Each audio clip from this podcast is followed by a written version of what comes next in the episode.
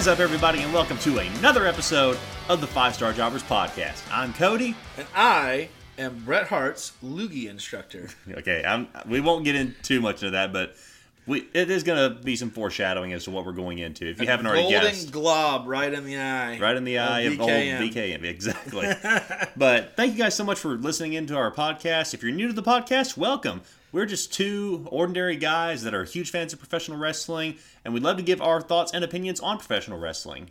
Whether you want to hear it or not. Exactly. But you're already listening, so you obviously want to hear it. Yeah, you. But anyway, we got a great episode planned for you guys. It's been a great week of professional wrestling. A lot of things are going on right now. Also, this past weekend, somebody celebrated a birthday. Yes, yes, I am now older than I was before.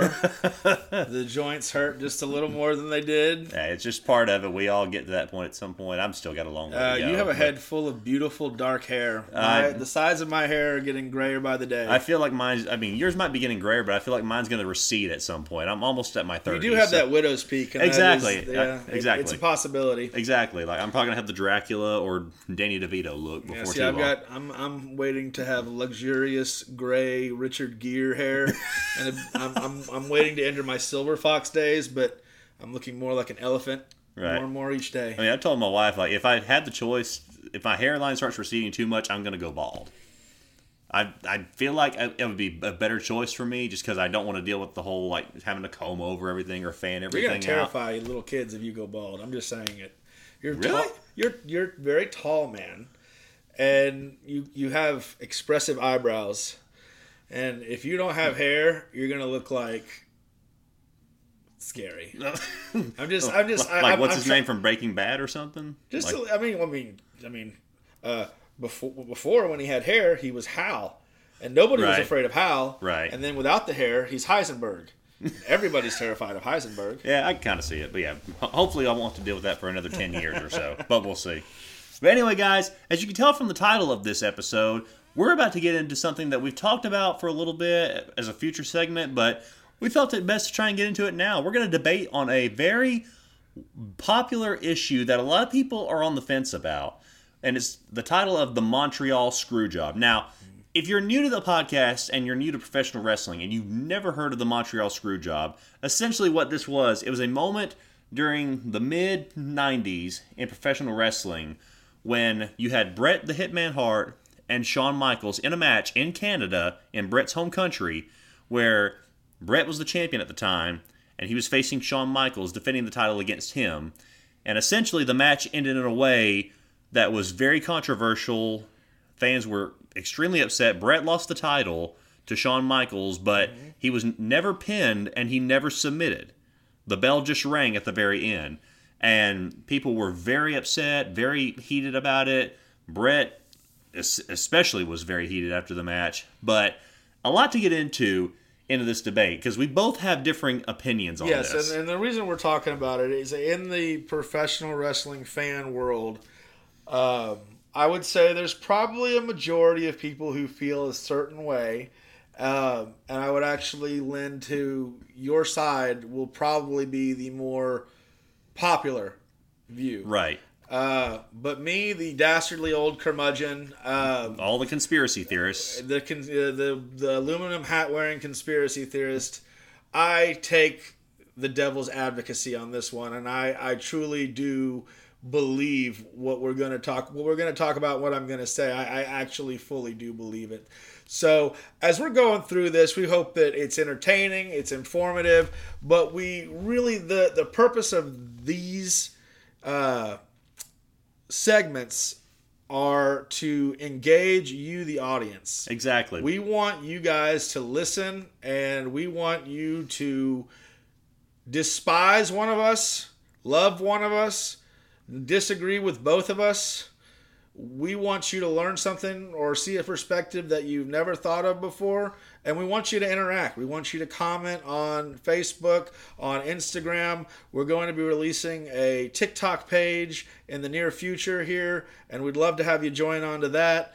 But we really want your engagement. We want to hear at the end of this episode what you, the fans, think of what we had to say. If you completely agree, disagree, or have a completely different point of view entirely, we'd love to hear it. And if you have not checked us out on social media, like John said, we're on Facebook and Instagram at Five Star Jobbers.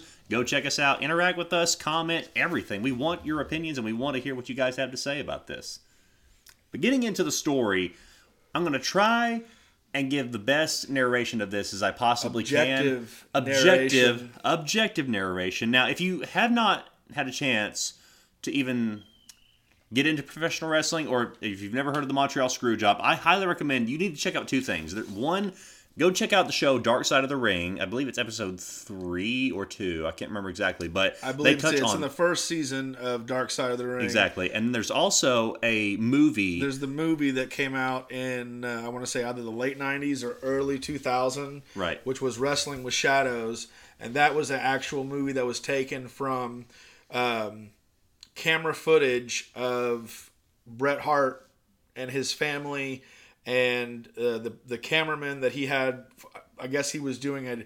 What they say was that he was doing a documentary of his life in professional wrestling and you know the just I guess it was just lucky that they caught it. right. Um, but yeah, the dark dark side of the ring does a really good job of covering it. The wrestling with shadows, I think, is probably the the the best because it's it shows in real time Right. what what a lot of what happened. Now, of course, there's some there's parts of uh, what happened that the camera had to be turned off.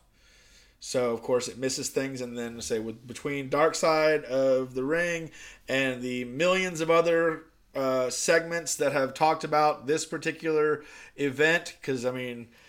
If you talk, go into WWE Rivals, they talk about it. The WWE Network, they have a Bret versus Shawn. There's so many different documentaries and different This- things on TV. This is and probably one of the most talked about events in the history of professional wrestling. So we're not doing anything brand new, but maybe our perspectives might be a little bit interesting for those of you who are, and then for those of you who don't know, ooh, get ready. Exactly. Buckle your seatbelts because you're about to be in for a wild ride here.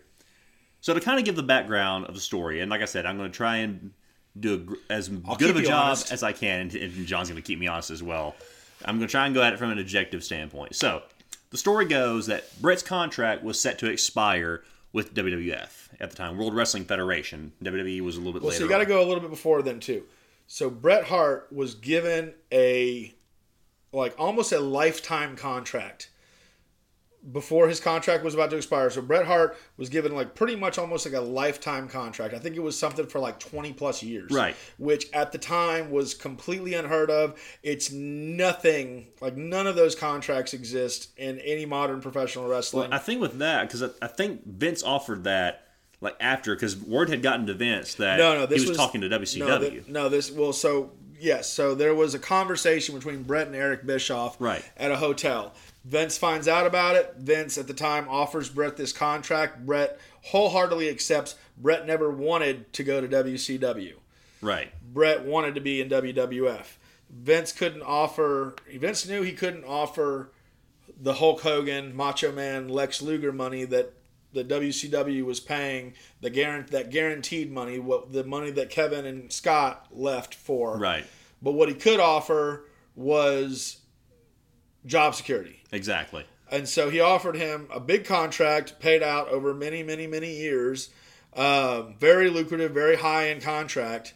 However, this is the time where WWF is now losing in the ratings war to WCW. Sponsorships are down, revenue, ticket sales are down, revenue is down. Right. Vince is no longer he looks at his money, he looks at his his stars, his superstars as he likes to call them. He looks at who's drawing And you have the two main ones, and the, which the are Stone Cold Steve, Stone Austin, Steve Austin. and D-Generation X or Shawn Michaels. I mean, Shawn was you know at this time intermittently champion, not champion before. So if you go back into '96, Shawn beats Bret for the title for the first time in the hour hour long Iron Man match, and Shawn and and what if you listen to Bret's side of the story, there's supposed to be a return match either around SummerSlam or the next WrestleMania. And in between, then Shawn loses his smile, Right. which is Bret accuses Shawn, and, and with Shawn losing his smile was really Shawn was injured and needed to take time off to get healed. He was also dealing with a lot of mental and you know drug drug abuse was very bad for him at this time. Right. Um, so instead of fighting Shawn at WrestleMania 13, he fights Stone Cold. It's a great match, fantastic. But Shawn misses that WrestleMania and then conveniently does come back not too far after and is back to being full Shawn Michaels and just didn't have to drop the belt to Bret at a WrestleMania. Right. And so Bret, so put that back in context, Bret is happy to be in WWF, but has this issue with Shawn. But then Vince, like I said, Vince looks at his revenue, Vince looks at what's going on and what he's paying Bret versus you've got Stone Cold that's making all this money because Austin 316 had happened, and then WrestleMania 13 where he becomes just. I mean that that match got him over. You know, to Bret's credit, that match got Stone Cold over even more. Right. And then you've got The Rock. That's he's he's starting to really come into his own. Right. Uh, you know, when he became a heel and started referring to himself as The Rock and not Rocky Maivia, you've got these guys that are coming up. You've you've got Bret, who is kind of more of the old guard. Vince looks at Vince looks at it like a businessman and realizes uh, this guy that I'm going to be paying a lot of money is not necessarily my top draw anymore. So, you know, the questionability on this one becomes, you know, did Vince renege on on his word, which uh, you could probably say yes, he did. But he goes back and says, "Hey, is that offer with WCW still good? Right. And if it is, take it." Exactly. So, yeah, it's, there. It, none of these things happen in a vacuum. That's the cool thing. You know, that's the one of the major things about professional wrestling and the behind the scenes and everything like that is that it's you know as time goes on and we hear more and more things. It's fun, it's very interesting to hear all the little steps that lead up to where we get to. But but Right. continue. So, So then- the contract's coming to an So, end. so the contract's coming to an end, and there's not very much agreement between the two sides, between Bret and Vince, because Vince is not able to fulfill what he had promised because they're starting to lose big in the ratings war. Like Yep. you said, sponsors are pulling out, and on top of that, animosity is starting to build between Bret and Shawn. They've I mean, got- it, it was already built, but it was just getting Yeah. worse and worse. As it was getting closer towards the match, it just started getting worse and worse to a point where Shawn and Bret got into a fight backstage. And I believe that Vince and some of the other members were in a bo- meeting, at a board meeting. Shawn literally burst through the door with a handful of his hair that Bret had pulled out of his head and shouts, This is an unsafe working environment. yeah. And so you have these two guys who are bitter, bitter enemies, not just inside the ring, but outside the ring. Cannot Let's not stand forget. Shawn making the Sunny Days remark to Bret Exactly. on live TV, basically accusing Bret of having an affair with Sunny. And then, who- of course, Bret making fun of Shawn was having the affair with Sunny. exactly, and then and of Bret- course, Bret making fun of the cover girl The thing Cover that Girl Shawn did. magazine, and then another thing Shawn did was uh, Bret had said that he would drop the title to Shawn, you know, if he needed to, uh, whatever, you know, basically being a professional. And Shawn looked him right in the face and said, "I would never do that for you." Right. So, So there's always Bret there's got already angry. yeah, and so the, there was already animosity between the two, and so it was just a recipe for disaster. And so And I'll tell you, as a as a as a kid watching this in real time, there was this was this rivalry was is still one of my, it's still my favorite rivalry of all time, uh, and it was so interesting because uh, leading up to the the Survivor Series match. There were a lot of shows that would be in America and then they would be in Canada. And if we were in, if the show was in America, Shawn was over. Shawn was the face. Shawn was, they, they, the, the ladies cheered for him, the dudes rooted for him. And then if we were, if the show was in Canada, Bret and the Hart Foundation were over, and D-Generation X were the heels. Shawn was the heel. They boot. I mean, it was.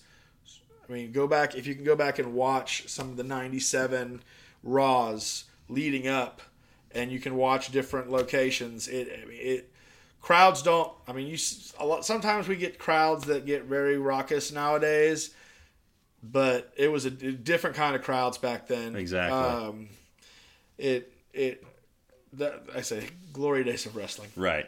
The old curmudgeon says. So then Bret and them find out that Earl Hebner is going to be the referee for the match, and Bret and Earl are good friends. Bret is probably Earl is probably the only referee that Bret trusted to take care of him and take care of everybody in the ring. And so they're on a plane, and Bret pulls Earl into first class, and he talks to Earl and says, "You're not going to count me out, are you?" Because Bret had already felt like something Well, was going to happen. there, so they were during the production meetings for that match. They had talked about that early in the match they would wrestle out in the crowd, right. and so that was so Bret's Bret's hesitation was that he was going to get counted out and then lose the title via count out, which Right. really honestly doesn't make a whole lot of sense. You can't lose the title by count out. Right, yeah, because it'll it can only change hands for for new people that are listening to this. A title can only change hands in professional wrestling if you are pinned or made to submit. Or in the case like a last man standing match where you can't answer the count of ten. Right, in certain like in But- certain but matches it- that but there's no no stipulation in any match that that awards the the title to anybody for a count out, Exactly. especially if both are out of the ring at the same time. Right. So there were a lot of scenarios that were pitched how to end this match, but Well, the main scenario that was pitched and was pitched by Bret was that he would beat Shawn in Montreal, and that they would be in, I want to say Buffalo or some northern United States territory uh, the next night for Raw, and that he would lose to Shawn at- at Raw clean. right, However, the main caveat of that plan is that Bret didn't have a contract after the Survivor Series. exactly. So Bret's entire suggestion leans on the idea that he will wrestle without contract, not legally required to do such, no guarantee of any kind of payday whatsoever, losing to someone who he openly despises. Exactly. So then you fast forward to the match. November 9th of 1997. Jerry Brisco pulls, pulls Earl Hebner over to the side and said, Vince wants you to ring the bell when Bret is in the sharpshooter. And Earl is extremely hesitant towards it because he's like he's like Bret's my, my friend. I mean, I can't do this to him. And Jerry Well, says, you either do you either do this or you don't have a job. Yeah, and this is this goes against the wrestler's code. And for those who, um, for younger listeners, and for people who are newer to professional wrestling, the wrestling world that we know is actually quite young. And for decades and decades and decades, since the 20s and the 30s, wrestling came out of the roots of carnivals and traveling shows. I mean, most of the, the lingo and the inside baseball, the word mark comes from carnival uh, slang. Professional wrestling, for the majority of its existence, has been a, a very closed off profession with, you know, kayfabe was not broken broken you know to where the fact that promoters actually acknowledged that this is a scripted that didn't happen in honestly until the 90s Exactly. During and the- I'd say during- during this exact during match. the Vince during the Vince well no it was a little bit earlier during the Vince McMahon trials the steroid trials it was in order to in order to differentiate a a competitive sport where steroid use was absolutely forbidden and a performance sport where the lines are grayed part of the whole shtick is that he had to come they had to come out and say yes wrestling is scripted. We determine the winners and the losers in order to be able to tell the best story and also in order to preserve the well-being of our performers who go out on a nightly basis. If they were to try to kill each other for a winner's purse every night they wouldn't last very long. Exactly. so, but before that, before the early '90s, before kayfabe was broken, for you know almost, you know what do you call it, almost 70 years, you've got a very close knit You've got two guys who are in the ring, and I said for a very long time the rules were it has to look real, the people have to believe it, but I'm also trusting you with my life. Right. So trust in this business is like the It's- most important thing. It is the only thing. and the minute you become untrustworthy in the ring, then you lose all credibility, you lose your ability to work, you lose your ability to make a living in the business, period. exactly. And so the wrestlers need to be able to trust each other, but even more important, the wrestlers have to be able to trust the promoter. The wrestlers have to per, had to trust that you know in the in the territory days that with they when they wrestled for a promoter that they were going to get paid, that they were going to be safe, and that they were going to be able to you know feed their families.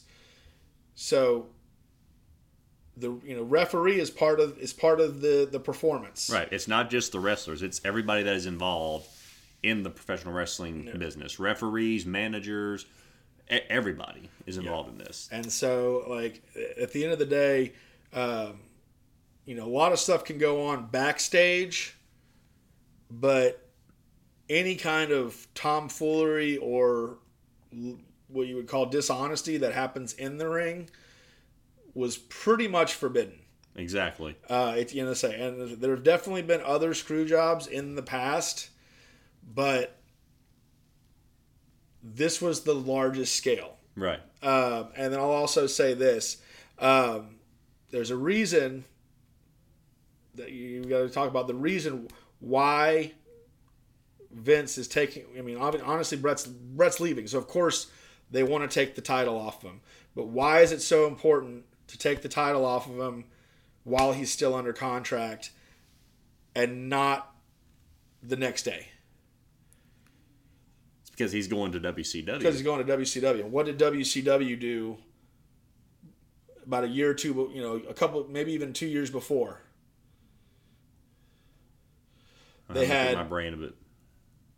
For some reason, my brain is not working right now. They had Alundra Blaze, who was the women's champion. Right. I'm. Yep. When she came, she brought the title, and she put the title in the trash can on live TV. Right. So Vince, like if you go back and watch Wrestling with Shadows, you watch the Dark Side of the Ring. Vince cannot have his title that you know represents his company that's been around, you know, for over you know close to 50 years at this point be put in a trash can on live TV by Eric Bischoff and whoever's going to put the title in the trash can. Right. Then we get into the match. 15 minutes in, Bret can see Vince yelling to the timekeeper, and I'm going to say the clean version of it ring the freaking bell. Mm-hmm. And as soon as the bell rings, everybody is just confused because Bret's looking around like, I didn't tap. And Shawn's confused. looking like as I don't know what's going on. I don't know what's going on. So then you see Earl jump and get out of dodge, and then Bret makes the WCW spray outline, and then you see the famous loogie being shot at Vince's face. Mm-hmm. It was a good one too. Oh yeah, like full coverage of the face, everything. Then of course Bret goes nuts and starts breaking monitors and headsets and everything.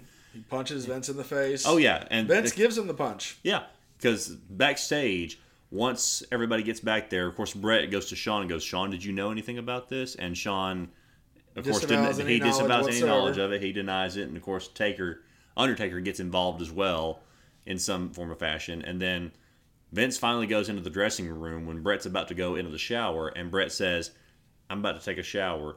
If you're still back here when I get out, I'm going to punch you in the face." Mm-hmm. And sure enough, Bret goes into the shower, and Vince stays in there because he wants to talk to him. And then Bret comes out the shower, and Bret lands a Mike Tyson esque uppercut, according to him. according to him, and cold cocks Vince and knocks him out.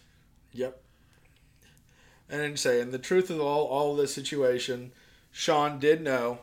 Shawn knew that Exactly. the minute he put Bret in the sharpshooter, that the bell was going to ring, and that his job was to disavow and to not claim anything. Vince told him, "Don't Yeah. you, you put all of this on me. Right. And then So Shawn, Shawn, Shawn did what he Shawn did what he was told to do, but uh, we not let's never forget that Triple H uh, is famous for if he doesn't want to to give up the belt, then we will expletive take it from him. right. And, And then of course Shawn is just bawling after this, after Vince has been knocked out. But Bret looks over at Shawn at the end of it and says, "Thanks for the match."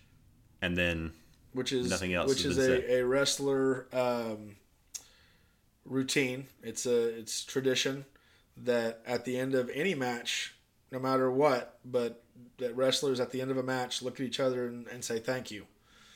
It's once again getting into the the tradition of professional wrestling and things that have gone on for for decades and decades and decades in order to preserve the business. right. So And then afterwards, we see both Bret and Vince on TV, and this is the moment where they both pretty much expose the business of professional wrestling. They both break k- kayfabe, mm-hmm. and in this interview with Vince on TV, he pretty much came across in this cold heel-like manner, which honestly was a great catapult for him to be more on screen because at this point in time, no one knew Vince owned WWF. Everyone Yeah, just so saw the- him the as a ring announcer I, I or commentator. watching. I was, I was- once again in real time. I remember watching the interview with with Jim Ross, and up to this point, people people will say it all the time. I, I, I give a little bit of a different perspective here. I knew Vince McMahon was the company owner, like even as a kid, because they said that he was the owner, and there were a couple times where you know he was getting involved in things as the owner, but really he kind of seemed like a pencil, you know, pocket, you know, what's the word I'm looking for? He he seemed like a dork. Right. Um, Just real scrawny just, looking. I mean, like the way that we that that you look at Michael Cole is the way that I looked at Vince McMahon when I was a kid. And after this interview, he didn't look like Michael Cole anymore. right. He looked like somebody who was far more powerful than people realized and cutthroat businessmen feelings are not taken into account. Business decisions are business decisions. Um, that's that's what i remember watching it and just realizing oh this guy's not a nice guy. Um, and then of course that that was the birth of the mr mcmahon character. Right. but as all professional wrestlers would say, the best character is just you turned up to 11. Exactly. So, um, yeah, I mean, the, the, the famous line is Bret screwed Bret. And to this day, I still And this is where the Hate. debate begins. and this is where we begin the debate because I don't feel that Bret screwed Bret. I feel I like fully believe that Bret screwed Bret, and people can cuss me for it and hate me for it. I'm sure a lot of people will. Yeah, but uh, I I I will say that my opinion originally stated, started from a loyalty to Shawn Michaels, my favorite wrestler to the day I die, Right. and Shawn being my favorite wrestler, the wrestler that I hated the most was Bret the Hitman Hart. so I will I will go ahead and, and admit that the beginnings of my beliefs in this started out of a pure subjective. Right. But as time has gone on, as I have grown and matured and entered the business world myself, I'm an MBA car- car- carrying individual. it is object. I objectively do still. Be- I believe that Bret screwed Bret. See, and I'm of the mindset that there was multiple individuals that screwed Bret in this situation. Number one being Vince McMahon, because to underhandedly go behind his back and to do this to him, it completely violates that trust that we talked about. Oh, it absolutely did, but he was put into a, he was put into a no-win position by a performer and it was a performer he cared deeply for. And truth be told, the only the only blame I will assign McMahon in this situation is that he didn't have the stones to just strip him of the title and send him on his way. Or even because I believe Bret had made notion to doing something different to where he would just hand the title off. And, Yeah. and at least keep some dignity about himself instead of being screwed or having to lose to Shawn. Yeah, but at the end of the day, you do so. Once again, talking about traditions, you do the favors on the way out. And Brett wanted to do the favors on the way out, but he wanted to do them when he when he there was no contract and no guarantee. And in my and in, a, and in a business world, do you know how much faith we're allowed to put in no contract guarantees? Right. Um, at the end of the day, so let's let's let's let's let's kind of break this down, you know, from the very beginning. Right. So on the first point, we have Vince and Bret, and you know, multiple times Bret's talked about it, uh, and you know, a lot of professional wrestlers have talked about this too, about how Vince was like a father to them. Right. Uh, I think the Ultimate Warrior went into great depth uh, in in one of his documentaries about how he looked at Vince like a father. And lo and behold, everybody who's tried to make a father out of someone who's not their father is disappointed when they make a decision because they're their boss and not their father. Right. So they have this great relationship. Vince really does care deeply about Bret, and I think, and I'm gonna is, this is the first point of contention we'll make here. I think that Vince shows how much he cares about Bret when he looks at him and says, "If you can get a better deal, go get one." Because Vince knew he wasn't going to be able to pay Bret or honor the contract that, that he that he signed. So instead of just straight up reneging, and you know taking whatever penalties there might have been on that contract. However, it was a handshake agreement, not a contract, because Right. back in the day that's how they did it. Uh, he he tries to help Bret make the most money for his family. I mean, I, I and I agree with that as well. But at the same time, you know, the, the whole I still can't I still can't get my mind off of the whole situation as to far as like the finish. Like I'm sure that they could have come to an agreement in some way, form, or fashion, and put egos aside, both Shawn and Bret. At this time, to- you really so at this time you're being you're being very pragmatic, but let's say we're talking about two guys who have already shown multiple times that when they're in the ring, they can be very professional with one another. Right. But once the bell rings and they're backstage, there's professionalism is out the door. Shawn at this time, and I say I'm not in in, in don't get me wrong. In my defense of the screw job, I am not actually defending Shawn Michaels at this time. Like I said, as a kid, I, I picked Shawn's side because it was Shawn's side. As an adult, I've gotten to the point where I said, okay, Shawn Michaels is still my favorite wrestler, and I'm glad that he's the man that he is today. But the Shawn that existed in 1997, Shawn was the first person to say that person was not a good person. That was not the person that, that he espouses to be now. Right. So Shawn at that time was was not in a good place. So you're you're talking about being logical and reasonable, and one of the people guaranteed is is mentally incapable of being fully logical and fully reasonable because of drugs. And Bret, who was normally the logical and reasonable one, is now putting his foot down. And I don't care as much as as much as I've heard him say it, and like I said, I don't disrespect Bret Hart. I have nothing but all the respect in the world now for Bret Hart. As a kid, I hated him. Uh, I call you know I thought he was a sissy loser. That's you know like, like I'm nine year old, ten year old me words. You know who wears pink. Right. You know, sh- like. meanwhile, my favorite wrestler has hearts on his pants. Exactly. Um, wearing leather chaps and everything. Man, he made him look so good. uh, but I have all the respect in the world for Bret Hart. But I think to the core of Bret Hart at this day, at t- today, he will admit, and I think there's a lot of these interviews where they talk about this, where he is he's dead honest about it. He was spiteful.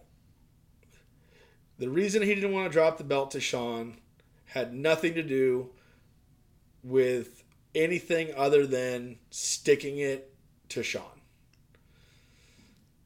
And this is once again, this is my perspective. At that point it becomes a a question of what relationship was more important.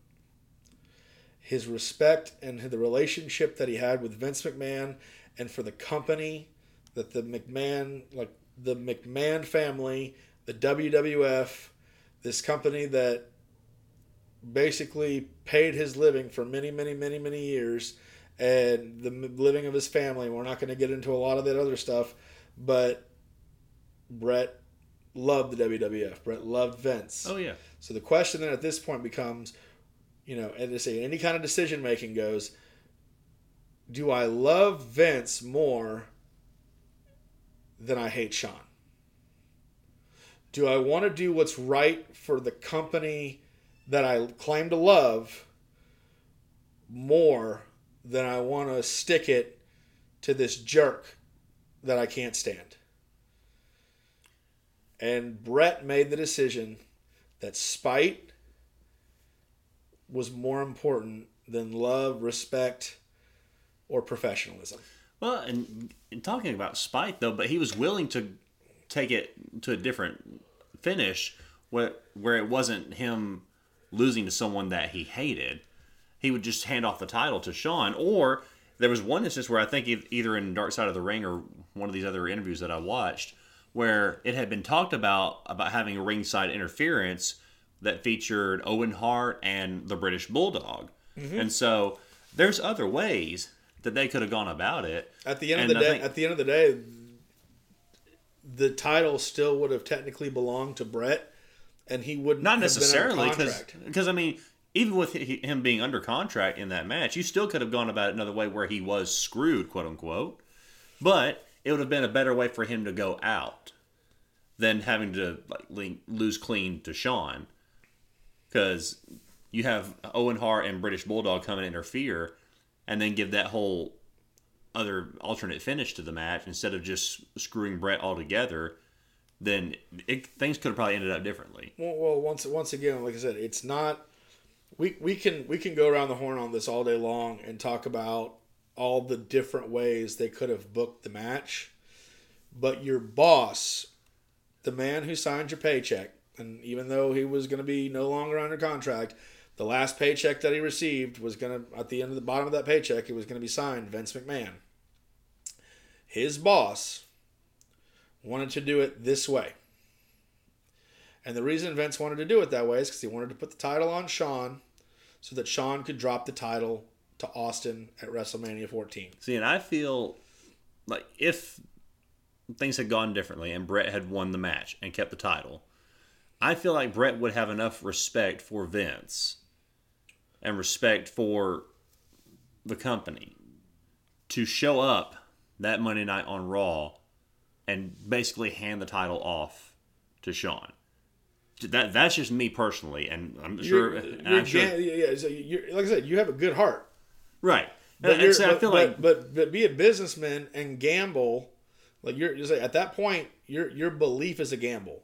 Your belief is a gamble that this person who is showing me their they're showing me their heart by the decisions they're making.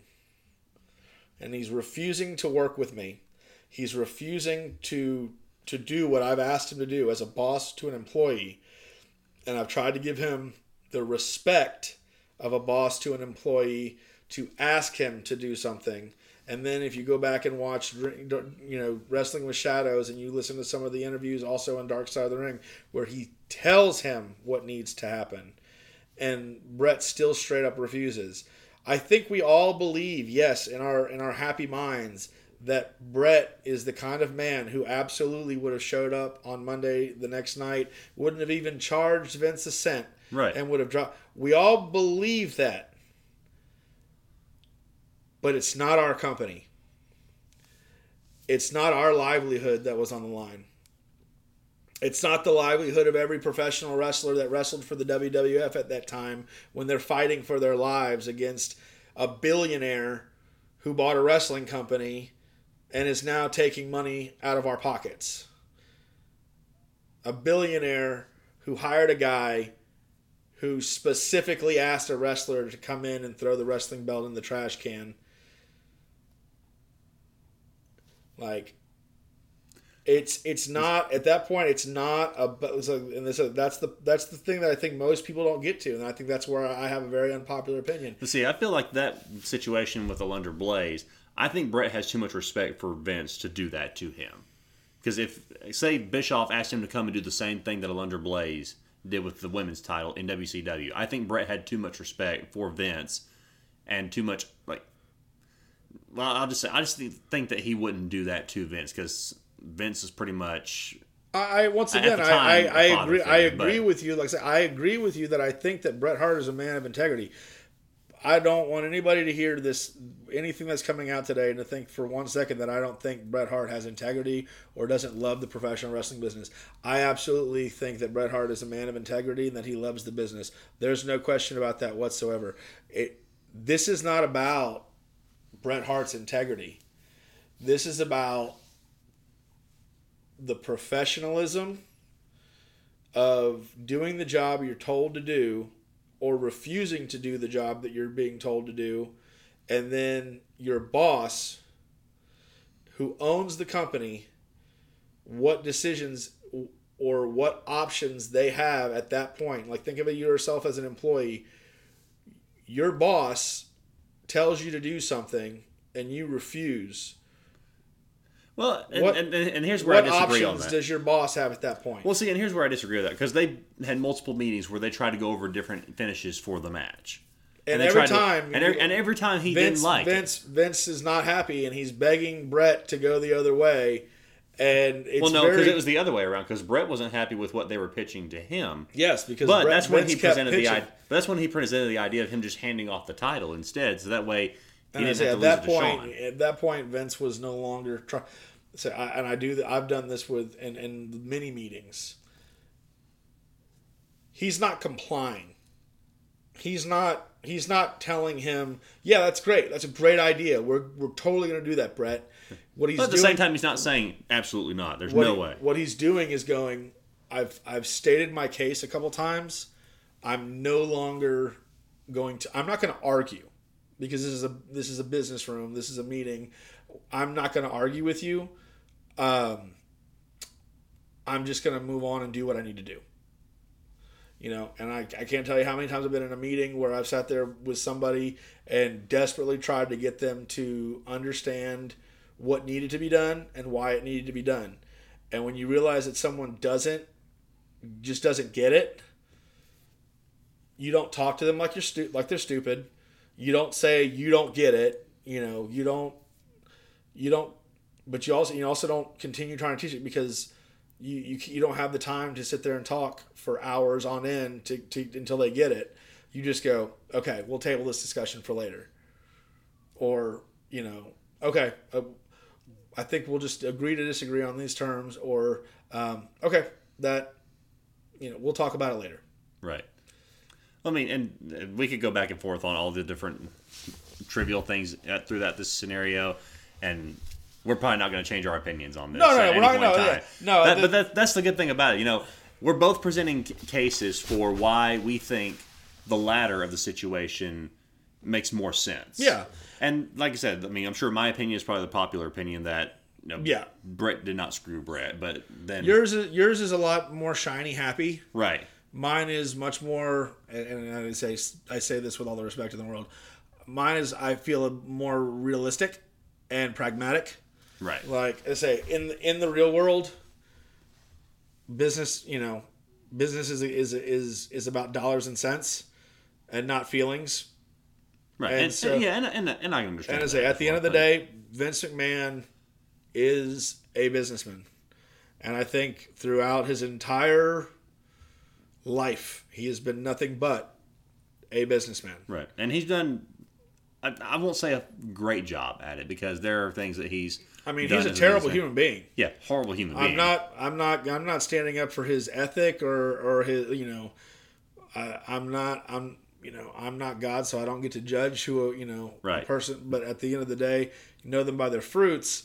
Um, man's a philanderer, and of that I have no. You know, I have no patience or or or uh, apology. I have no for. Not to say I have no forgiveness. I mean, because we have grace, but Right. um, I don't. I'm not going to ever sit there and say the man is a, of good moral, you know, makeup. Right. But at the end of the day, he's a extremely successful, Oh yeah, very, very successful extremely intelligent businessman. Um, to a degree. He's extremely intelligent. You don't. You don't. Oh yeah, for for the earlier part of For the earlier part, yeah. You you don't take down the territories that have been set up for you know 50 plus years. You don't, and we're set up also like with a mob mentality. right. you don't take down the territories and live to tell the tale. Exactly. If mean, that's pretty much gang warfare at that yeah, time. it is a- you had to be quite intelligent. You had to be a great talker. And he said, you also have to be a really good businessman because at the end of the day, if you're going to tear something down, you better be building something even better. Right. And he did. He did. Yeah. You know- Well, we'll give him credit for it. I mean, he built something that has lasted for years and years, Yeah, and will let's say at the continue first, to go you know, on for years and years first- if done correctly. You look at the first WrestleMania, and uh, you know his family. They all the money he had in the world was riding on that first WrestleMania. If that first WrestleMania didn't succeed, we wouldn't be we wouldn't be sitting here talking about any of this Right. because professional wrestling would probably still be very low key, territory based. I mean, maybe not. I mean, WC. We probably be talking about WCW. Right. We'd probably be talking about Ted Turner being a smart businessman. Exactly. But no, Vince Vince is a great businessman. He's a terrible person. Like I said, I'm not defending Vince McMahon. I'm not defending Shawn Michaels. But what I'm saying is is is that that professional wrestling is a, is a job. It it's. A, it's a business. And when you're paid to do a job and you don't want to do the job the way the person who's paying you to do it does it, you're not doing your job right. Right. And like I said, we- can go around in circles and talk about this, but we're each going to have different opinions on this. But all you guys, let us know what your opinions are on this because we want to hear you guys interact. We want to see what your comments are. We want to see what your thoughts are on this. And, you know, we're going to do more debates like this in the future. Yep, We're going to have more hot know. topics. To, and let us know what you want us to debate on. What are Yep. some hot topics that are either currently in the wrestling world or past? And let us know what you want us to debate on. We've got plenty of time. Oh yeah. And we got plenty of topics too. Exactly. All right, you ready to get into some reviews, John? I am ready to get into some reviews. So- now tell hey, I want you to tell the people what we're going to do here because we're going to do some different stuff and we want to make sure that nobody gets confused. Exactly. So what we've been doing in past episodes is we've been rating each week and each show on a one to five star scale. Now, we've kind of gone into it with not knowing fully the idea that that kind of has already been taken by someone by the name of Dave Meltzer, who does the five star reviews for professional wrestling. And so with that, we're going to be changing it up I for also future think that episodes. Dave Meltzer is a bag of Richards, so I'm uh, happy to move away from anything that he does. Absolutely.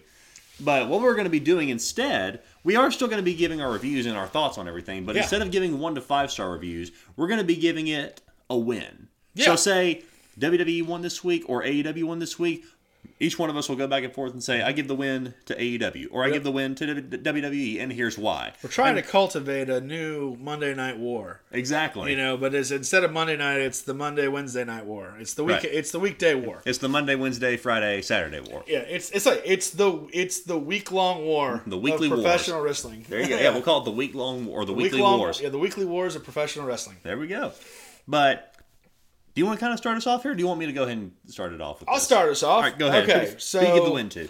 Oof. See now this week, I would say this is a great week to start because this was a hotly contested week. Um, you know, you at the beginning of the week, we've got Monday Night Raw. You've got Brock Lesnar, you know, coming out getting with Cody, so we know we're getting Cody Brock for SummerSlam. Right. Whether you like that or hate it, it, it is what it is. Um, I mean, I knew that was going to happen. Oh, yeah, I- obviously. In our last last week's episode, I, I like I said, I wished it would have happened during Money in the Bank, and that it would have given Dom the win, and he could have been prancing around, you know, like Christian. Right, You know, Look at the exactly. title that I just won. Um, On the shoulders of mommy. Yes, yeah. I mean, it, it would have been it would have been a great, yeah, Yeah. on Rhea's shoulders, like I'm the champion. Like, Exactly. it would have been fantastic.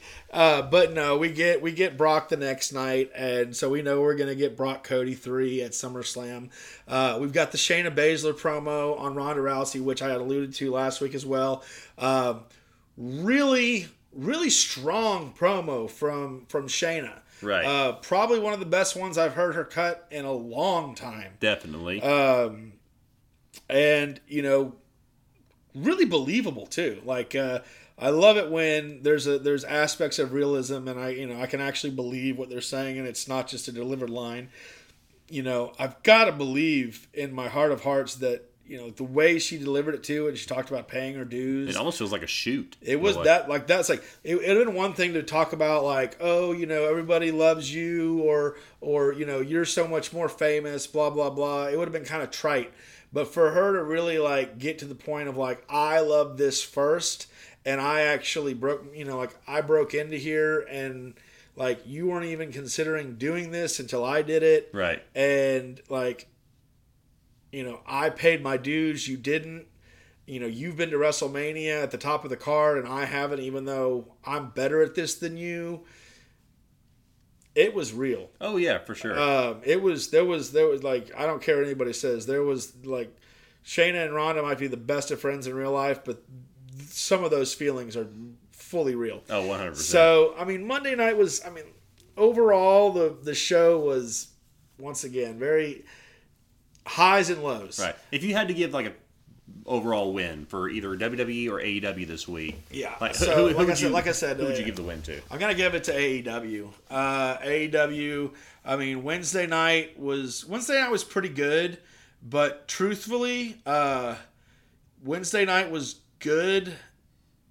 Saturday night was awesome. I agree, and that, and that's why. And I, I don't know if you had anything else to add on that, but I also gave the win to AEW for this week, and it was surprisingly by like a smidgen, like half, Yeah. like half a point. WWE's non wrestling was fantastic this week. Like Right. the Bloodline on SmackDown, like the Tribal Chief, the Tribal Council, like that was I almost imagine like Survivor having Jeff Probst come out and just snuff out Roman's torch, like Roman, the Anoa'i family has spoken. yeah, like it was. I mean, but then let's say the low blow, and then let's say the way they brutalize.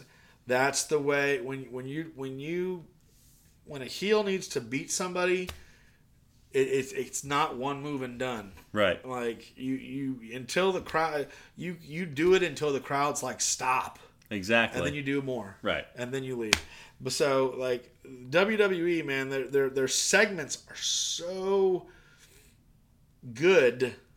You know, some of them, not all of them, but like some of their segments are so good lately. But most of their wrestling matches are subpar. Exactly. Whereas W, whereas Dynamite, you know, AW Dynamite and Collision, they're probably still not as far as the production of segments and promos on the same level as WWE, but the wrestling and the storytelling by the announcers is so much more engaging. Exactly. Now, I will say this Kevin Kelly repeats himself way too much. I I 100% agree. I don't know what it is about him, but Nigel McGuinness blows Nigel's him awesome. out the water. Nigel is so good, and it like it makes I think it makes Kevin look worse, which is crazy because they've worked together for so long. You'd think they'd have like a a, a better um, like they'd have a better banter. a better when- flow.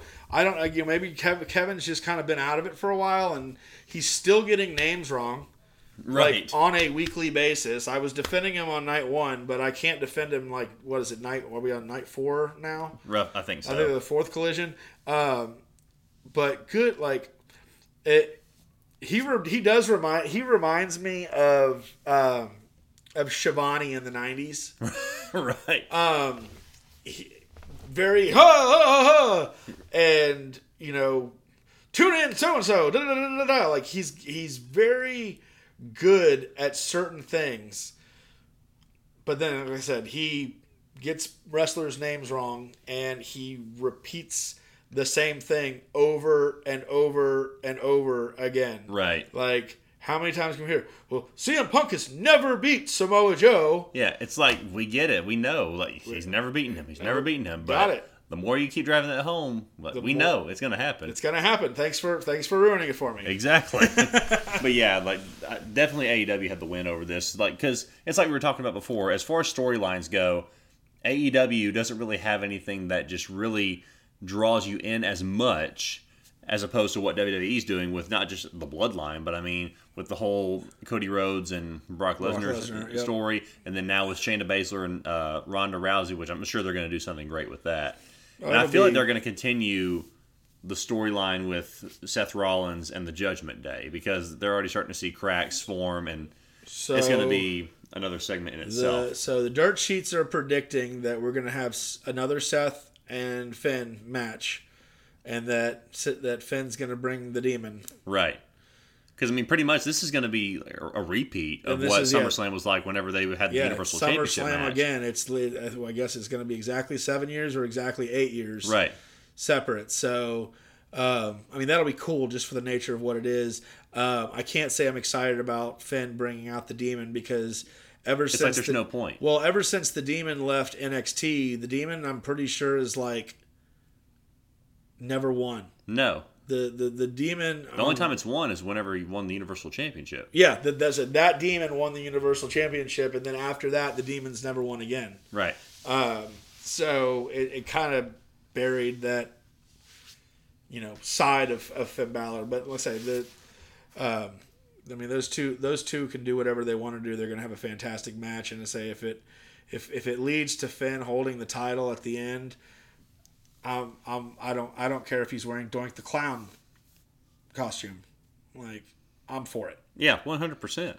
If anyone can take the title off Rollins and still be credible enough to carry it out and do anything with it, Finn is definitely one of those people. Oh yeah. Well, I just think that the I think the judgment, just like you said, I think the Judgment Day needs to be the new dominant force in the WWE. You've got the Bloodline has come to an end, and you know we're gonna get we're gonna get Roman versus Jay at SummerSlam.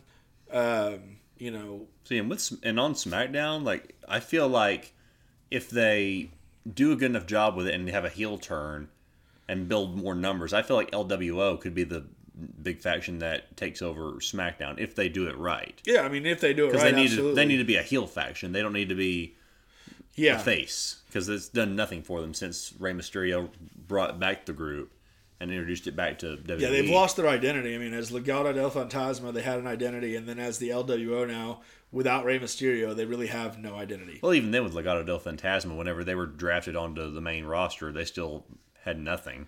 Well, once again, that's that's the transition of NXT and the you know being booked by Hunter and Shawn versus being booked you know in a Vince McMahon world.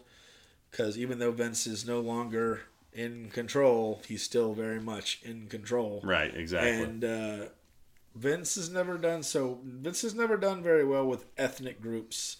I mean, the last Latino faction, um, I can't remember what their names were, but the, uh, I can't remember the name of the faction, but they definitely rode out in lawnmowers. oh, that was uh, I think it was Super Crazy and Psychosis. Super crazy and psychosis, and maybe one other person.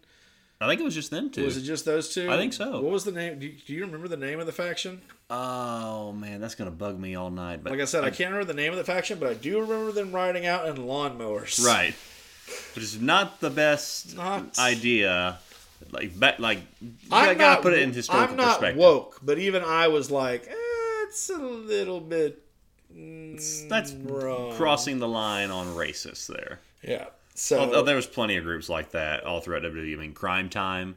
if you could pick any stereotypical faction, I mean, Crime Time was like if you are woke, you were you would have been screaming out the wazoo, protesting left and right Yeah, for really- what it was. yeah, but they were so funny. Oh, they, were hilarious. they were JTG great. and uh, Shad Gaspard. I mean, Shad, rest in peace. Phenomenal, phenomenal wrestler. Yeah, no, they were they, they made it they made it work. I think that was it was too much gimmick. You know, I like Right. like, like you look at the the way the Street Profits are now, they're like a less ethnically prejudiced version of of Cryme Tyme. Right. You know, they still have like the roots of like a you know like the hip hop culture and things like that, but it's not we're stealing your money. Right. And- exactly.